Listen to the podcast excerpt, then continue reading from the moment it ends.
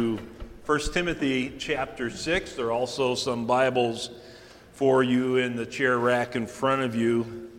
1 Timothy chapter 6, I am going to read uh, verses, um, the end of verse 2 through verse 10, and I invite you just to follow along as I read.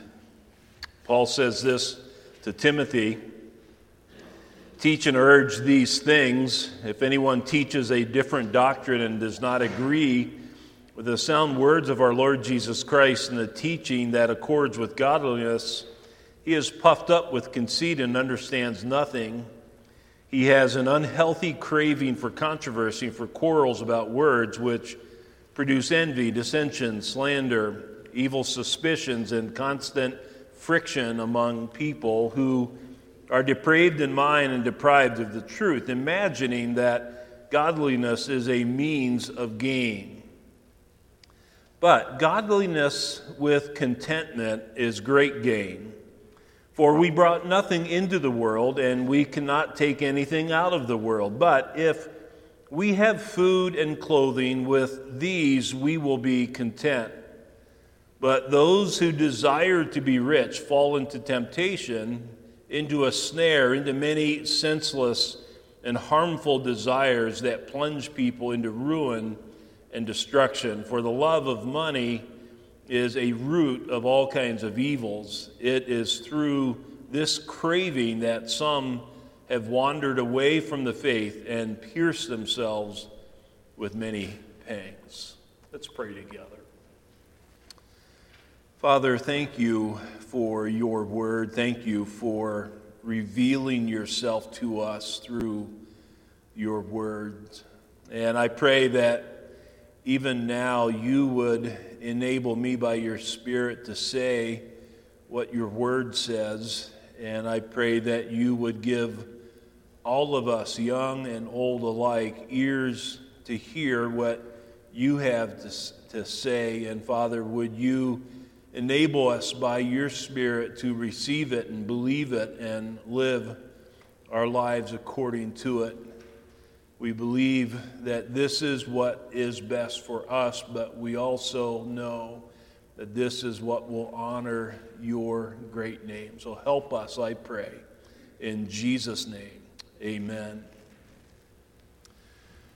Well, as I think you know, open heart surgery is delicate, it's complicated, and in fact, it is life saving. My father had two open heart surgeries about a month apart, and because of that, gained an additional 25 years of life here on this earth. But the, the process of opening up a chest cavity stopping the beating heart, uh, replacing arteries or valves, or in some cases, the entire heart itself, and then restarting the heart and closing up the chest and getting the patient up and walking the next day is really quite daunting. Um, painful, really, but life saving. T- today's sermon is like open heart surgery.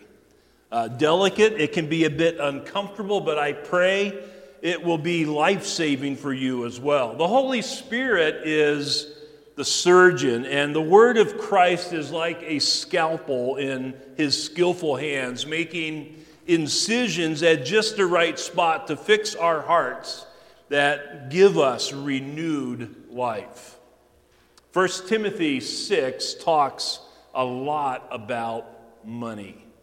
Um, we will talk about money this week and again in several weeks as we just walk our way through this letter that Paul wrote to, to, to Timothy. We know it as First Timothy. But this text does not just talk about money, it also talks about your heart or your thoughts and desires as they relate to money. Our sermon text for today talks about contentment. So it, it, it calls us to really ask the question what is it or who is it that makes you content? And if you are content, you're satisfied. You, you have what you need. You are at peace. You're happy. You're filled with joy. You're thankful. Now, we also know that the opposite of being content is being restless. It's wanting more, it's craving for more, not being satisfied, unhappy, and maybe even being anxious and unsettled and even uh, angry or fearful. I said today's sermon is like heart surgery. I, I say that because when the Bible talks about money and contentment, it exposes our hearts. It, it even reveals the current condition of our relationship with God. It, it opens up our hearts and we become aware of what God sees and often what others see, and even before we see it ourselves. It reveals what is in our hearts. And so the process can be delicate. Um, we can feel vulnerable. It, it can be uncomfortable to see things in our heart that are not healthy. But it's a good thing, it's a needed thing. When our hearts are exposed, we see things that need fixed. And it's not always easy or pleasant, but the process of having our hearts laid bare before God and others is, in fact, life giving. It gives us opportunities to become healthy in how we think about God, how we think about money and material things. Now, verse 6 of 1 Timothy chapter 6 begins by saying, But godliness with contentment is great gain. Um, this is in contrast to the end of verse 5, which states that false teachers imagined that godliness is a means of gain. Now, when Paul said that, he wasn't so much exposing those who promote a prosperity gospel which promised obscene wealth for those who truly believe, but rather, Paul is exposing those who think godliness will be what makes for a better life as defined by material gain. In this way of thinking, material gain was the greatest good. They, they think if you seek godliness, it could give you what you really want deep down in your heart, which is really material gain. So, godliness for the false teachers becomes nothing more than a means to an end, which is material gain. So, in sharp contrast to that false gospel, Paul says in verse 6 But godliness with contentment is great gain. Um, back in verse 3, we learned that the true gospel will produce godliness in our lives. And as a reminder, godliness is a way of life devoted to God. It, it speaks of the genuine desire of your heart to follow and obey Jesus because you love him and because you want to honor him above all else. You have that desire only because He first loved you in Christ. And so we know that the character of a godly person has a genuine Godward devotion in their life. Now, here in verse 6, Paul is saying that when we are content with godliness, that then, then we have in fact experienced great gain. Um, you, you benefit most when you are satisfied in life with godliness. It's not money or material things that satisfies you most, it's godliness. It's knowing that you are loved by God and that the death, burial, and resurrection are proof of God's love for you. And now, in a faith filled response to His love, you desire to live your life devoted to following and loving Christ with all of your heart. And so, godliness with contentment is great gain. And the reason for that is found in verse 7. Here we learn that that which has the greatest value is what has eternal value. Uh, verse 7 says, If we brought nothing into the world, we cannot take anything out of the world. So the question is, what material possession did you bring into the world? And we all have to say it's absolutely nothing. And then, secondly, what, ma- what material possessions will you take with you when you die? And again, absolutely nothing. The old folksy saying, you never see a hearse pulling a U haul, is really true. Um, what gives lasting value and meaning to life is never material things. Um, though it must be said, and we'll talk about this a little bit later uh, when we get to the end of chapter 6, that we, we learn there that the material things God has blessed us with, uh, he, He's blessed us with those things for our enjoyment. And so we'll talk a little bit more about that in a couple of weeks. But any gifts should cause our love to grow for the giver. Um, and again, come back in several weeks, we'll talk a little bit more about that. But for now, I want you to see what Paul said in verse 7 really echo the words of Job. Uh, you know, the Old Testament character of Job that experienced great suffering. So these words that Paul spoke in verse 7 echo the words of Job after he learned of devastating loss in his life. We're told in the first chapter of Job that after he received word that his wealth, all of his wealth, and even his children were gone, his response was that he fell down and worshiped the Lord.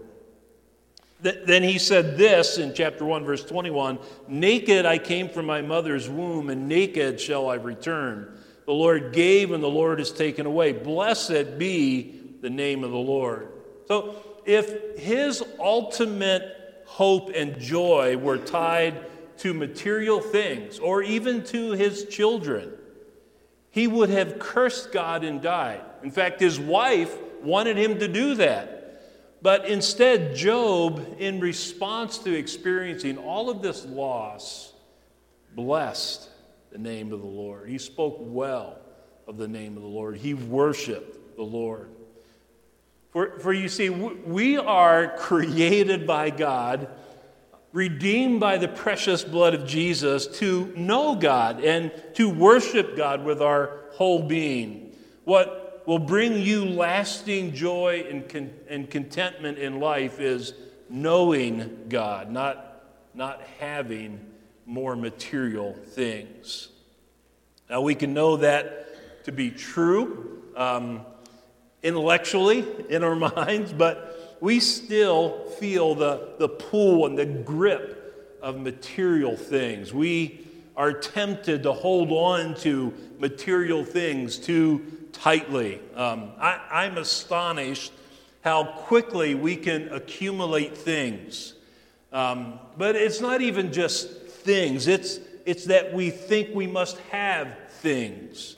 Uh, we, we all of us live in a consumer age where marketing experts are constantly working to convince you that you need the newest and the latest thing. And our, our sinful flesh just feeds on that.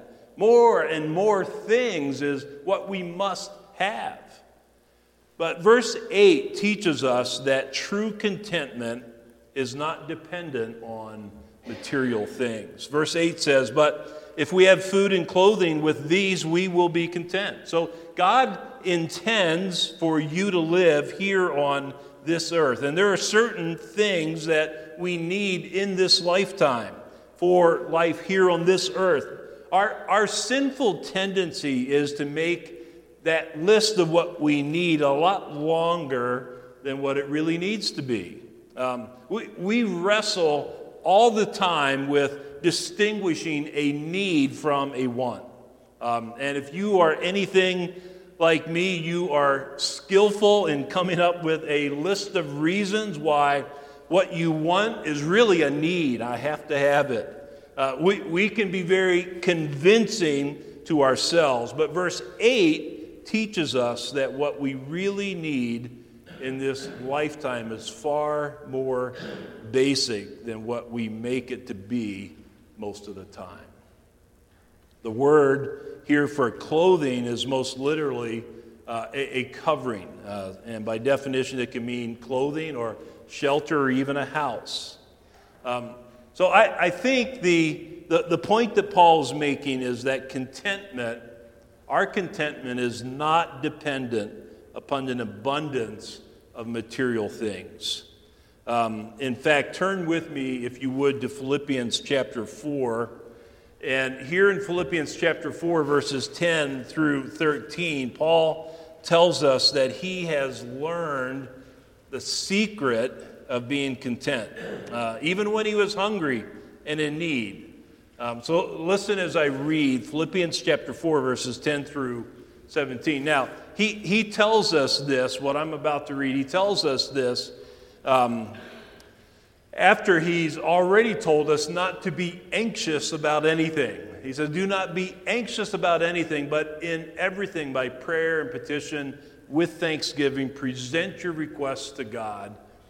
And the peace of God, which passes all understanding, will guard your hearts and your minds in Christ Jesus. So that's the context. And then he comes to verse 10. He says this to the church there in Philippi I rejoice in the, I rejoice in the Lord greatly that now at length you have revived your concern for me. You were indeed concerned for me, but you had no opportunity. Not that I'm speaking of being a need, for I've learned in whatever situation I am to be content. I know how to be brought low, and I know how to abound in any and every circumstance. I have learned the secret of facing plenty and hunger, abundance and need. I can do all things through him who gives me strength. So I, I want you to notice how Paul learned to be content in every circumstance. Uh, when facing plenty and hunger, when facing abundance and need, Paul learned to be content. Um, Jesus was at work in his life, reminding him that even when he went without food, Christ would provide what he really needed to be faithful to do what God had called him to do. Do you remember when Paul had a thorn in his flesh? Paul prayed and he asked Jesus to remove that thorn, and Jesus answered not by taking away the thorn, but by promising his all sufficient grace to help him in his weakness. You see, in his weakness and need, he was more keenly aware of his utter dependence upon Jesus and his sustaining grace. So we come up with all kinds of things that we think we must have, but we, we can quickly trust those circumstances, and oftentimes God puts us in places where we don't have what we think we need, and it's an opportunity for us to see what we need most of all is really him. Um, l- listen, if you would, to Hebrews chapter 13, verses 5 and 6. It says this Keep your life free from love of money and be content with what you have. For he has said, I will never leave you nor forsake you. So we can confidently say, The Lord is my helper. I will not fear what man can do to me. Do, do you see that? It, it's a wonderful truth. What, why can we be content with what we have? It's, it's because Jesus promises to never leave us nor forsake us. Je- Jesus promises to be our helper. He, he is enough to satisfy us. There, there are so many scripture passages that speak to this particular matter because it, it is such a battle for all of us. Um, but turn with me, if you would, to Matthew chapter 6, verses 19 through 34. Matthew chapter 6, verses 19 through 24. I, want you to listen to this lengthier passage. I want listen to the words of Jesus, starting with verse 19. Jesus says this Do not lay up for yourselves treasures on earth where moth and rust destroy and where thieves break in and steal, but lay up for yourselves treasures in heaven where neither moth nor rust destroys and where thieves do not break in and steal. For where your treasure is, treasure is, there your heart will be also. The eye is the lamp of the body, so if your eye is healthy, your whole body will be full of light, but if your eye is bad, your whole body will be full of darkness. If then the light in you is darkness, how great is the darkness? Verse 24 No one can serve two masters, for either he will hate the one and love the other, or he will be devoted to the one and despise the other. You cannot serve God and money. Now, there's a lot of things that we could say there, but let me just say a couple of things. One, I think Jesus teaches us here that we can't expect money and material things to make you content. They can't be the treasure that satisfies our heart. If you do, you'll always be disappointed.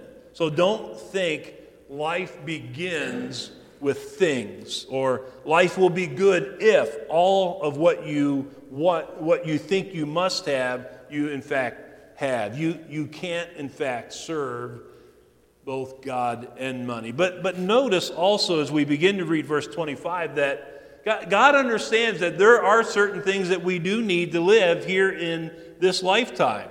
Our Heavenly Father knows exactly what those needs are. Look at verse 25.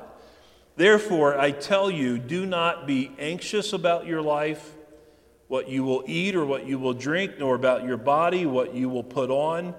Is not life more than food and the body more than clothing? Look at the birds of the air. They neither sow nor reap nor gather into barns, and yet your heavenly Father feeds them. Are you not of more value than they? And which of you, by being anxious, can add a single hour to his span of life? And why are you anxious about clothing? Consider the lilies of the field, how they grow. They neither toil nor spin. Yet, I tell you, even Solomon in all of his glory was not arrayed like one of these. But if God so clothes the grass of the field, which today is alive and tomorrow is thrown into the, into the oven, will he not much more clothe you, O you of little faith? Therefore, do not be anxious, saying, What shall we eat, or what shall we drink, or what shall we wear? For the Gentiles, those who don't know God, seek after all these things. And your heavenly Father knows that you need them all. Verse 33 But seek first the kingdom of God and his righteousness and all these things will be added to you. Therefore, do not be anxious about tomorrow, for tomorrow will be anxious for itself. Sufficient for the day is its own trouble. So, Christ deserves to be our chief desire in life. That we, we must live every day believing with all of our hearts that what we need more than anything else is the faithful presence and care of Jesus. Our first priority in life must be living under the sweet authority and lordship of King Jesus with a desire to conform to his moral, revealed moral will for our lives, knowing that he will carry us and he will sustain us. He knows what we need, he promises to care for our needs. And so, we need to guard our hearts against craving things. So instead, crave the great provider of all that you need. I, I hope, I hope that you have had moments in your life where you didn't know where the next meal is coming from, so to speak. Only to discover that at just the right time, your Heavenly Father provided for you in faithful ways. I, I, want you to know and I want you to believe that your Father in heaven knows what you need. He promises to meet your needs. You need not worry. True, true contentment is not dependent upon material things. Instead, true contentment, satisfaction, joy come when we walk with Christ, knowing that He knows what we really need and He will faithfully meet our needs. Godliness with contentment is, in fact, great gain. But now, as we turn to verses 9 and 10, we learn a second main truth here this morning, and it's this the love of money will bring great pain. Verse 9 says this But those who desire to be rich fall into temptation, into a snare into many senseless and harmful desires that plunge people into ruin and destruction. So notice the contrast. On, on the one hand, seeking King Jesus first and foremost leads you to a satisfied and contented life. But when your first desire is to be rich, to have a life filled with financial gain, it is this craving that can lead to great pain. When, when you love money more than God, it will be easy for you to cave into temptation. It, it will be easy to lie, to steal, to think that the end justifies the means. If accumulating wealth is your chief goal, it is easy to fudge the numbers um, or not to be honest about the details of a deal. Paul says this desire to be rich is a snare, it's a trap. It, it gets a hold of us and it won't let you go. And when you are in that trap, it will lead to many other things that will plunge or sink you into ruin and destruction. If all you see or think about is money, then it will be very hard for you to see clearly or to desire the righteous requirements of Jesus. Again, Jesus says you cannot serve both God and money. In fact, verse 10 says the love of money is a root of all kinds of evil. So, money, hear me out on this money is not the problem, a love of money is. And the love of money is not the, the root of all kinds of evil, it is a root of all kinds of evil. So there are many other things that can fuel evil in the lives of people, but the love of money is one of them. That's why one of the qualifications of being an elder is to not be a lover of money.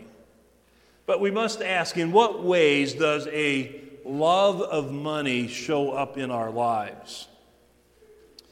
Well, maybe maybe you find yourself thinking about money all of the time. Um, it's constantly on your mind. You think about it, you worry about it, uh, you don't want to lose money, you want to make more and more money, you don't. You, you love what money can do for you. You love the power and the influence money can give. Maybe your identity as a person is wrapped up in the money or the things that you have. Maybe money is your security. You feel like your future is secure when you have a big nest egg to meet your needs. Maybe your life is eaten up with anxiety when the stock market tumbles. So, I also want you to know you don't have to have a lot of money to be a lover of money. Again, money is not the problem, a love of money is. And you can be a lover of money and be dirt poor. And if you are dirt poor and think that more money is your ticket to contentment, there is a good chance that you are, in fact, a lover of money. Because material things will never bring you contentment. Only Jesus can do that. Now, a lover of money maybe isn't necessarily obsessed with making more money, but with spending less. So, on the one hand, a love of money can include greed, this desire to get more and more money. But on the other hand, a love of money also hates to spend money. When defining this Greek term for a lover of money, the lex- lexicons use the term miserliness.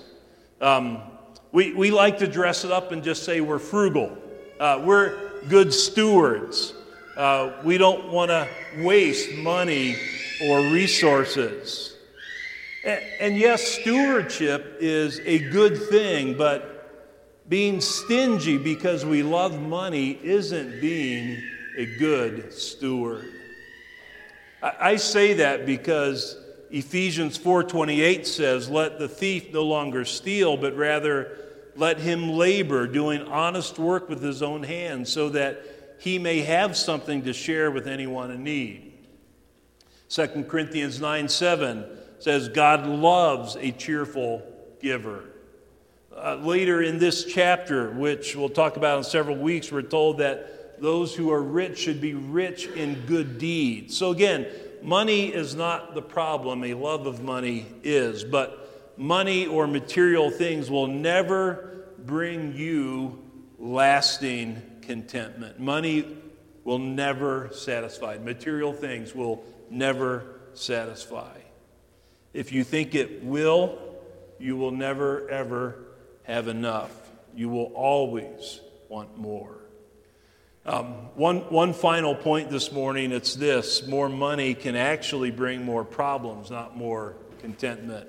The last half of verse 10 says, It's through this craving that some have wandered away from the faith and pierced themselves with many pangs. Um, do, you, do, you, remember the parable of the four soils?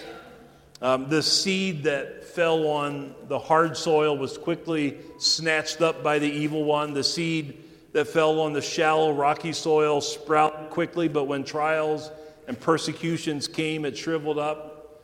I want you to listen to what Jesus said in Matthew 13, verse 22, about the third soil. It's this, and I quote As for what was sown among thorns, this is the one who hears the word, but the cares of the world and the deceitfulness of riches choke out the word, and it proves unfaithful. So, one who loves money has been trapped by the deceitfulness of riches, and there is real danger of wandering away from the faith. This is by itself will bring about many distresses and pangs or pains in, into your life. Proverbs 15, 16 says this Better is a little with the fear of the Lord than great treasure and trouble with it. So let me just repeat our two main points for today. One, godliness with contentment is great gain. And secondly, the love of money the love of money will bring great pain. The question is what do we do with these truths? Um, how should we respond? Well, some of you may want to be content, but you struggle to be content when you have material needs. And if this is you, I want you to be encouraged by what Paul said in Philippians 4 that you can learn to be content. In, in the moment of weakness and need, as you turn to Christ, you can find in Him what, you, what will sustain you and keep you and enable you to do the very things that He's called you to do.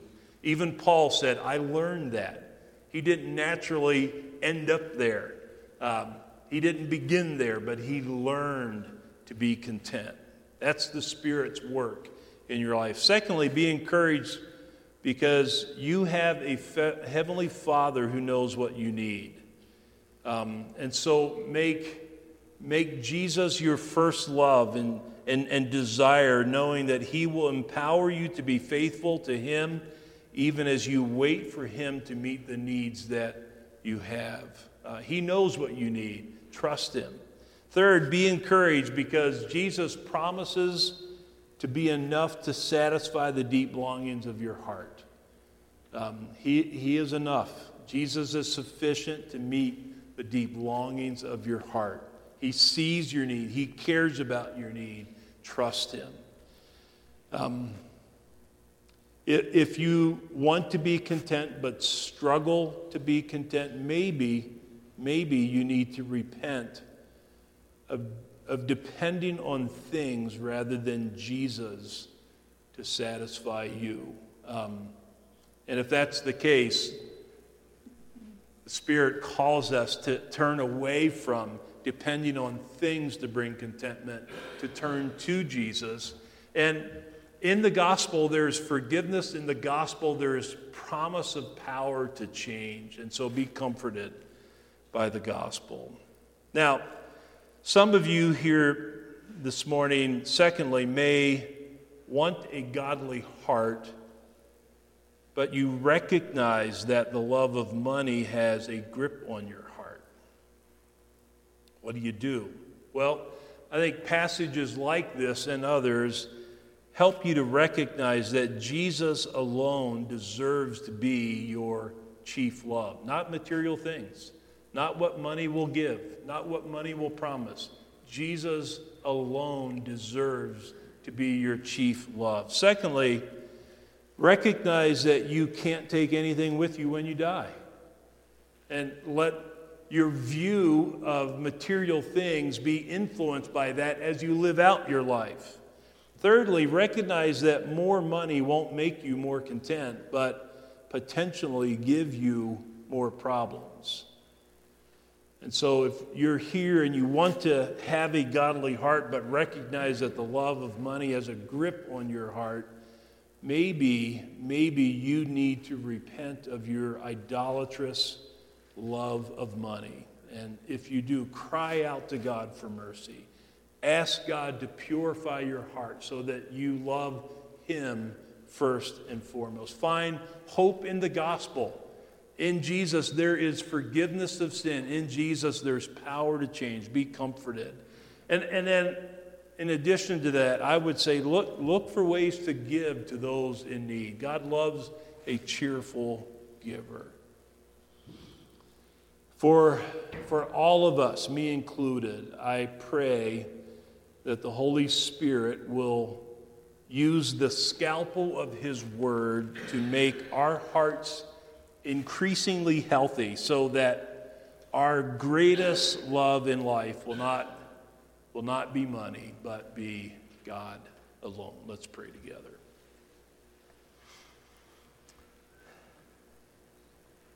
Father, we thank you for your honesty we thank you for the way that you speak into our lives. You know us, you know what we struggle with, you know what we get bombarded with all week long, every day. Lord, we live here in this lifetime, and there are things that we do need for life here on this earth, and yet we can so easily lose sight of you. We can get so wrapped up in material things. We can get so wrapped up in money that we forget you.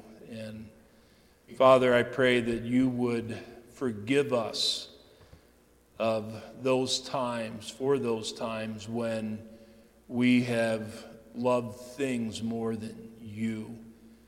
And I pray that you, by your Spirit, would Give us hope in the gospel, knowing that in Christ you forgive us, and in Christ you give us the power to change. And I pray that you would help us to change and grow. Help us to be people who love you first and foremost above all else. You, you are worthy of that. And so, Father, give us hearts that care more about you than anything here on this earth. You're, you're worthy of that. Help us, I pray. In Jesus' name, amen.